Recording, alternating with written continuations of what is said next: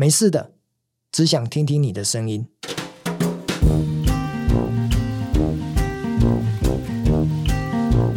蔡思平是我认识十五年的好朋友，二十几年前我就在电视看到思平大哥在非凡电视台主持读书的节目，哈，叫做《财经有影书》。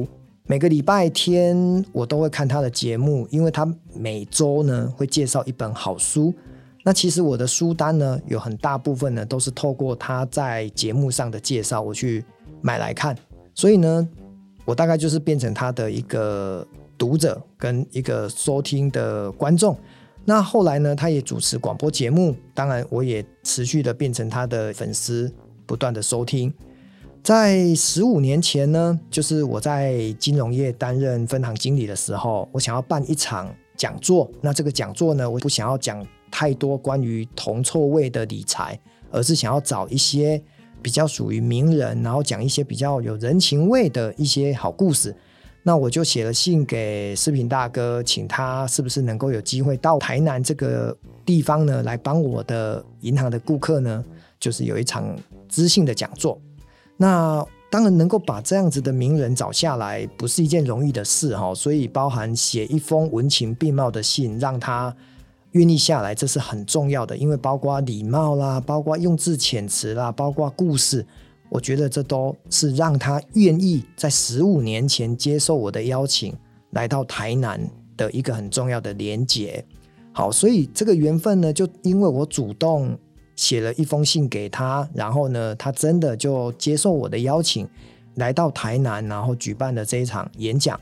那从那一场演讲的第一天开始呢，呃，就是认识他，跟他面对面认识的当时呢，我就跟他说：“思平大哥，是不是以后呢，我们可以成为好朋友？”他说：“本来就是好朋友。”哦，当然这一套一句电影的台词哈，世间的相遇都是久别重逢哦，所以呢，真的我很珍惜跟他的一个缘分。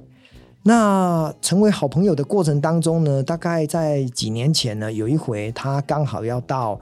高雄演讲，然后呢，他坐高铁到了台南的时候，他就传了一个简讯给我。他说：“嘉德，我要到高雄演讲，经过你的故乡台南，没事的，我只想要问候你。”那我就觉得，哎呀，我收到这个简讯的时候，心中非常的感动，觉得，哎呦，原来有一个远方的朋友到了我的家乡，然后呢，问候我，其实没什么事情，纯粹的问候。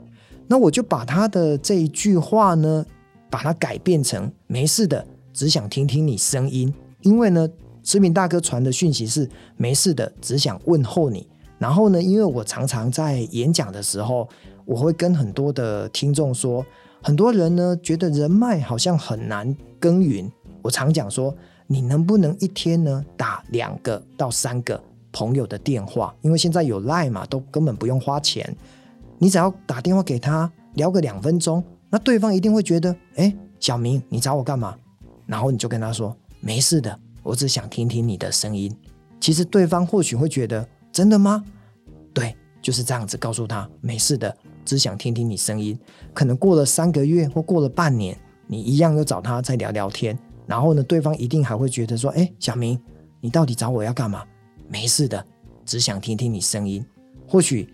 久而久之，真的等到你有事的时候，我相信对方一定会很乐于帮助你的。所以每次只要有人问我人脉如何好好的去耕耘，我都会用没事的，只想听听你声音来教大家把自己的人际关系做得更好。